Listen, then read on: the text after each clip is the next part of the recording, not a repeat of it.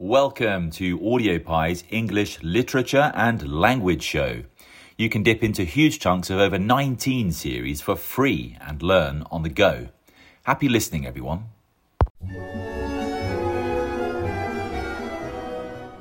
But just at this moment, Napoleon stood up and, casting a peculiar sidelong look at Snowball, uttered a high pitched whimper of a kind no one had ever heard him utter before.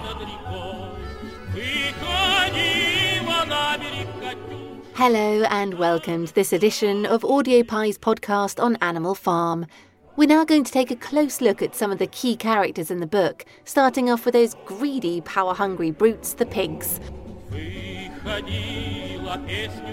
If you've listened to our podcast on context, you will know that Orwell based his book on real historical characters. And what's important with the pigs is that they contain very human traits. Orwell wanted us to reflect on the negative qualities like greed that they had. But why is it so important for us to consider character within the novel, and how important are characters to the understanding of the book? The exam boards expect you to have an understanding of the key characters and their motivations, as this is what aids to move the plot along. We love characters, and authors want us to feel emotions alongside them. Orwell uses particular words and phrases to direct the way we should be thinking about the characters. We should all feel emotional when Boxer gets carted off to the glue factory. We also learn to hate characters. Napoleon is the villain of the book. In terms of revision, as you're reading Animal Farm, it is preferable to take notes as you read. Look out for subtle hints like mood changes and personality insights. Try to build yourself up a bank of key quotations for each character.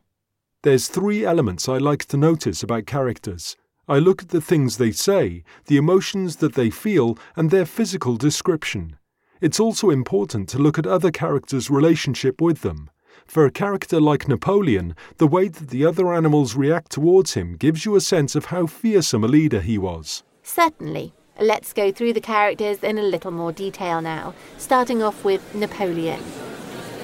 Gentlemen, concluded Napoleon, I will give you the same toast as before, but in a different form. Fill your glasses to the brim. Gentlemen, here is my toast to the prosperity of the Manor Farm.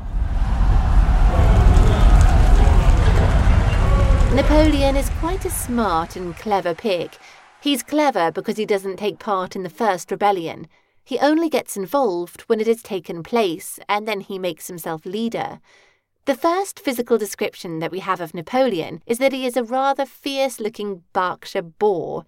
He is the only Berkshire pig on the farm, which puts him into a position of uniqueness, meaning that the other animals respect him.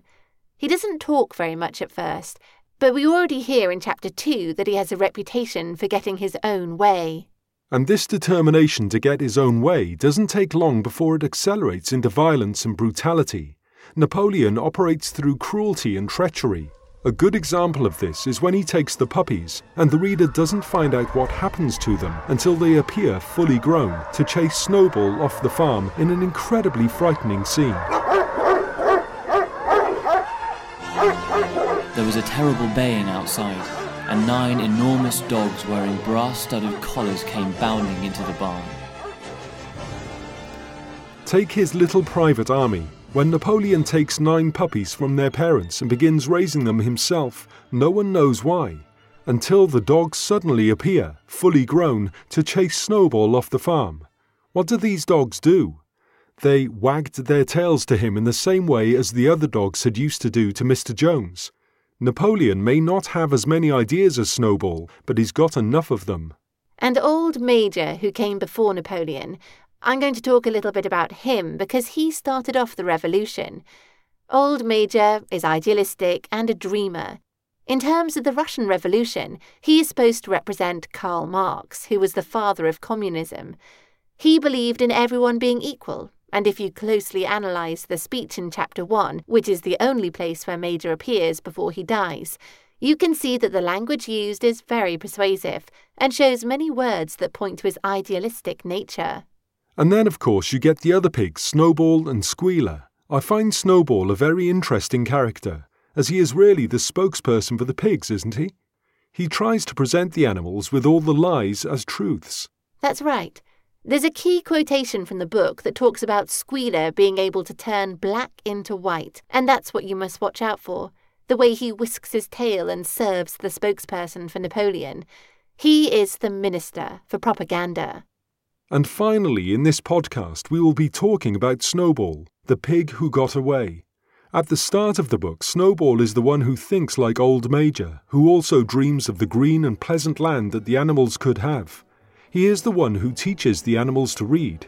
He does have his faults, setting up all the various committees, and is a key player in believing that the pig should have all the milk. Snowball and Napoleon end up falling out over the windmill, and he gets chased off the farm by Napoleon's private army of dogs. A rather dramatic end to Snowball, then, wasn't it? Join us for the next podcast, where we'll be looking at the other major characters down on the farm.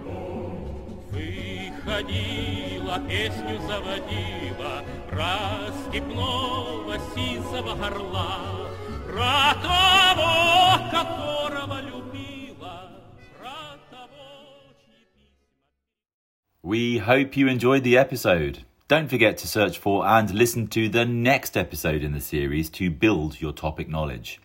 Hit the ACAST Plus link in the show description to become a premium supporter and unlock access to every episode in every series for as long as you need. We also make GCSE and A level content for history, RE, sociology, and psychology. Happy listening, everyone.